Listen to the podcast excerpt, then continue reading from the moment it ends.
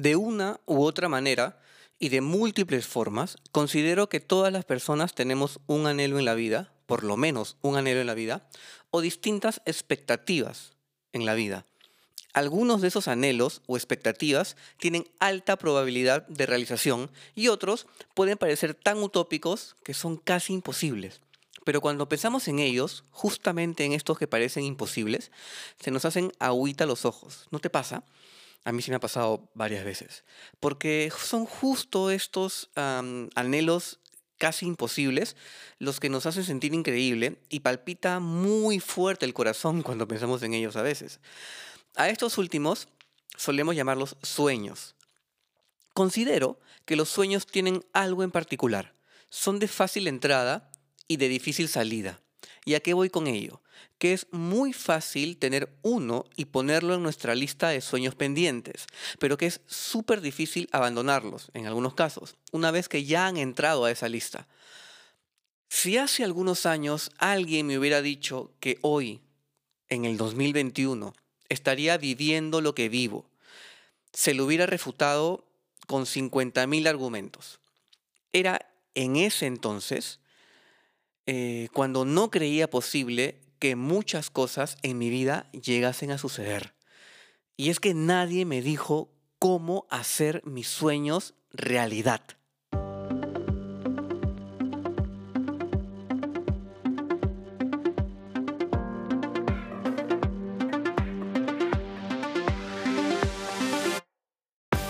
¿En algún momento de tu vida te has detenido a pensar si las cosas pueden ser distintas?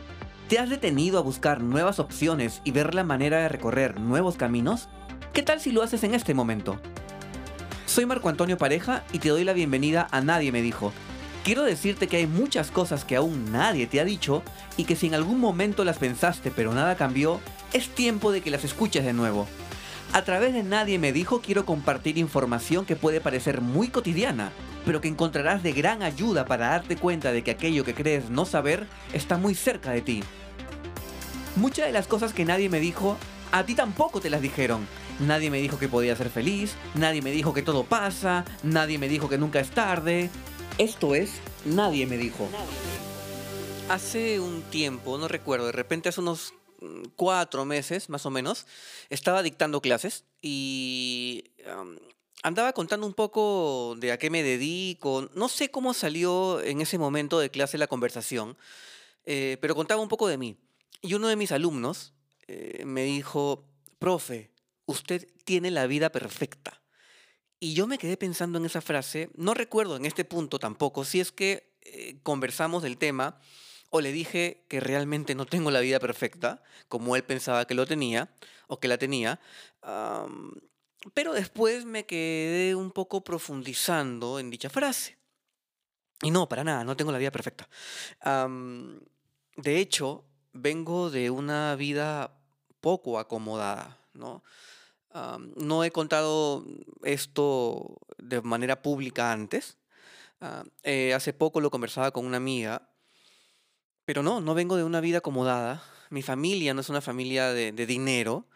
Eh, hemos pasado cosas muy, muy duras y muy, muy críticas a nivel económico.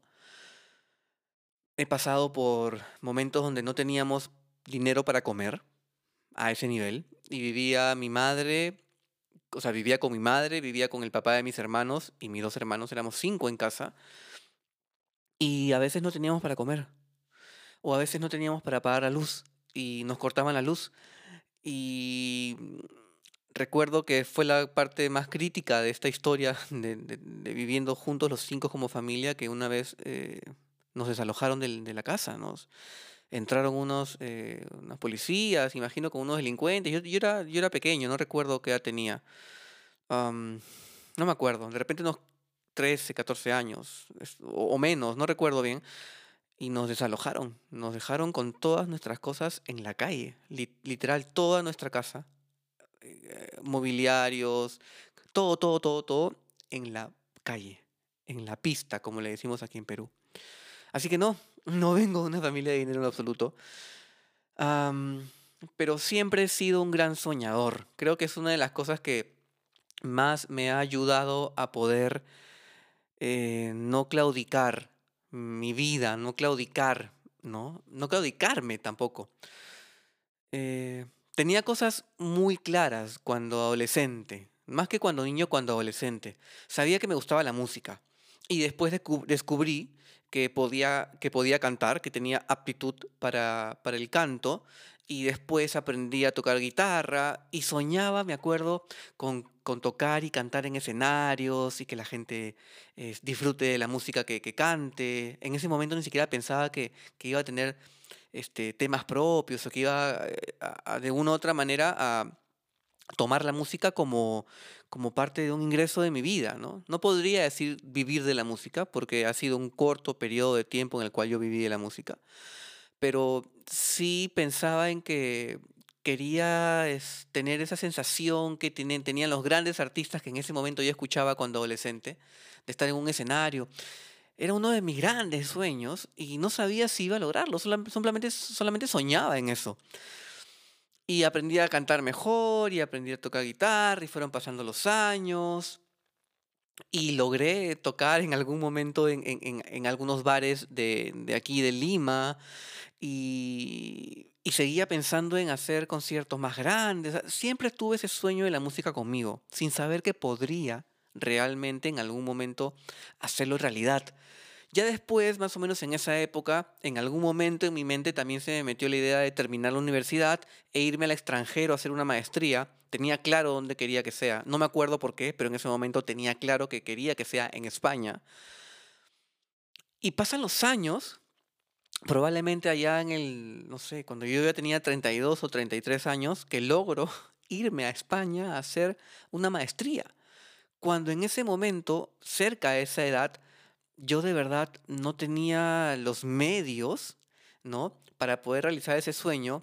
Algunas cosas pasaron, que al final de este podcast voy a hablar un poco de eso, que hicieron que suceda ese sueño. Y me fui a España a hacer una maestría. Después regresé, me acuerdo, siempre tuve la idea de participar en un reality show, no en un reality, sino en esos programas de concurso, de competencia para cantar. Me preparé, me acuerdo, a conciencia para, para, estar en un formato llamado La Voz, que podría ser como American Idol, ¿no? Es un formato similar, pero no se dio eh, la preparación que tuve eh, para ese programa, em, digamos, fue la suficiente, pero el programa no se, no, no se siguió transmitiendo y participé en otro programa que también permitía que yo cante en vivo en televisión para hacerme más conocido como cantante. Ese programa se llama Yo Soy. Probablemente algunos de ustedes lo conozcan.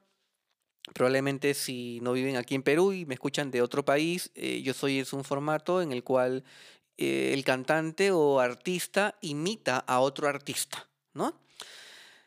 Y se dio otro de mis sueños, que era cantar en televisión, que la gente me conozca como artista, me conozca como cantante. O sea, yo he ido, y esos, esos son los tres, digamos, más más importantes, ¿no? Por decirlo de alguna manera, porque he ido cumpliendo otros sueños en mi vida.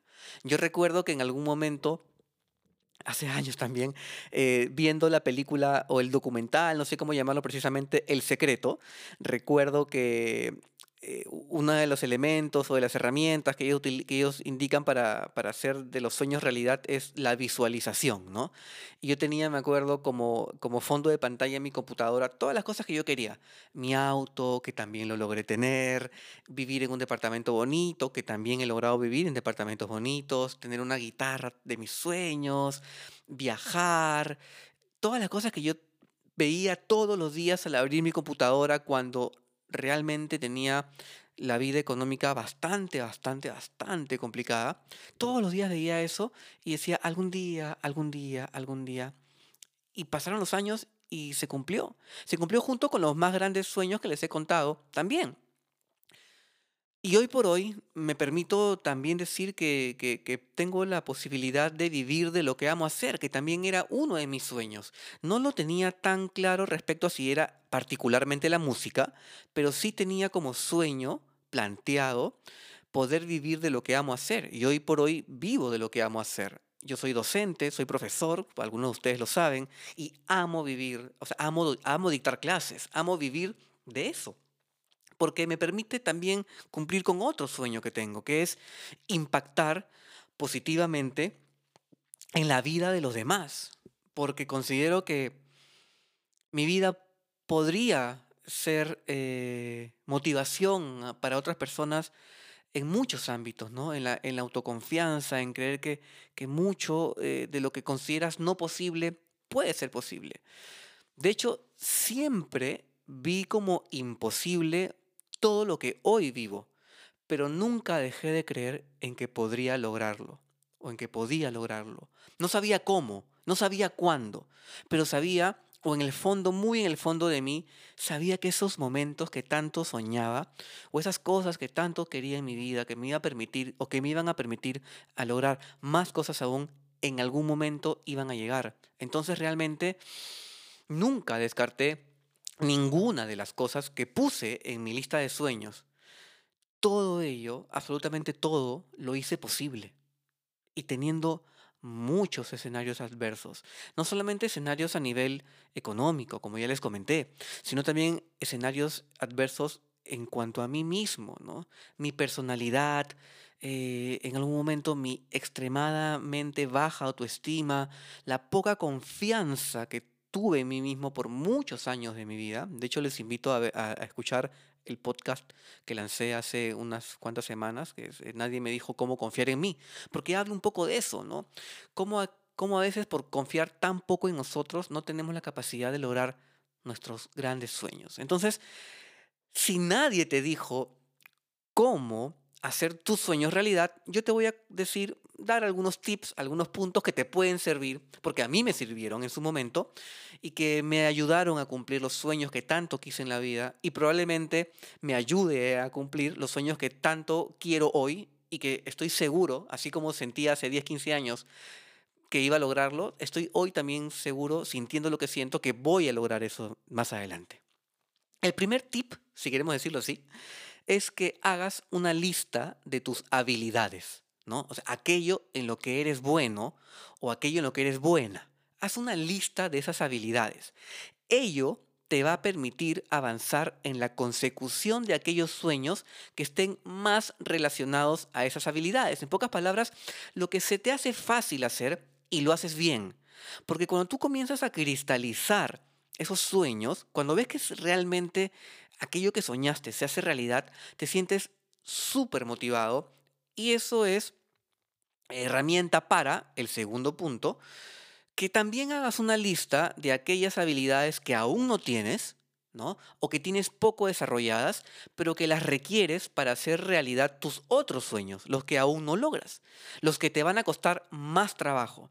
Pero lo que nunca debes hacer, o en la medida de lo posible no debes hacer, es descartar tus sueños.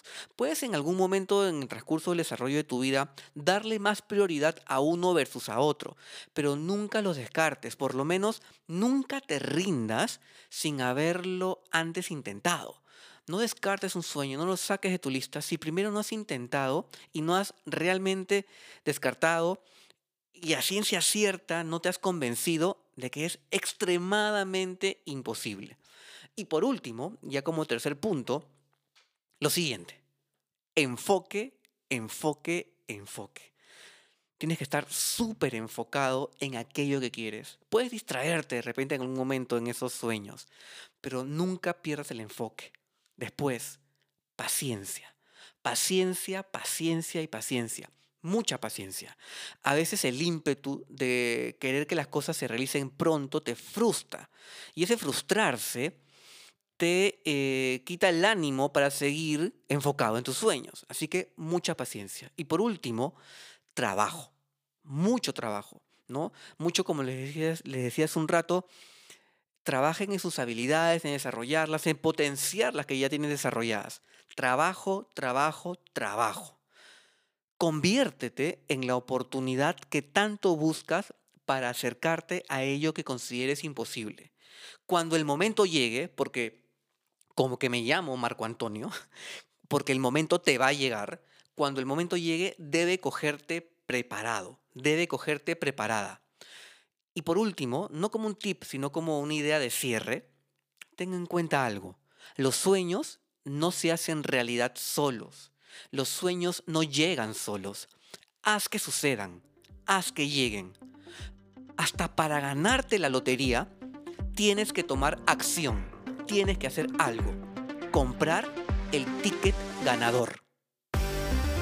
Este podcast está disponible en Spotify, YouTube, Apple Podcast y Google Podcast.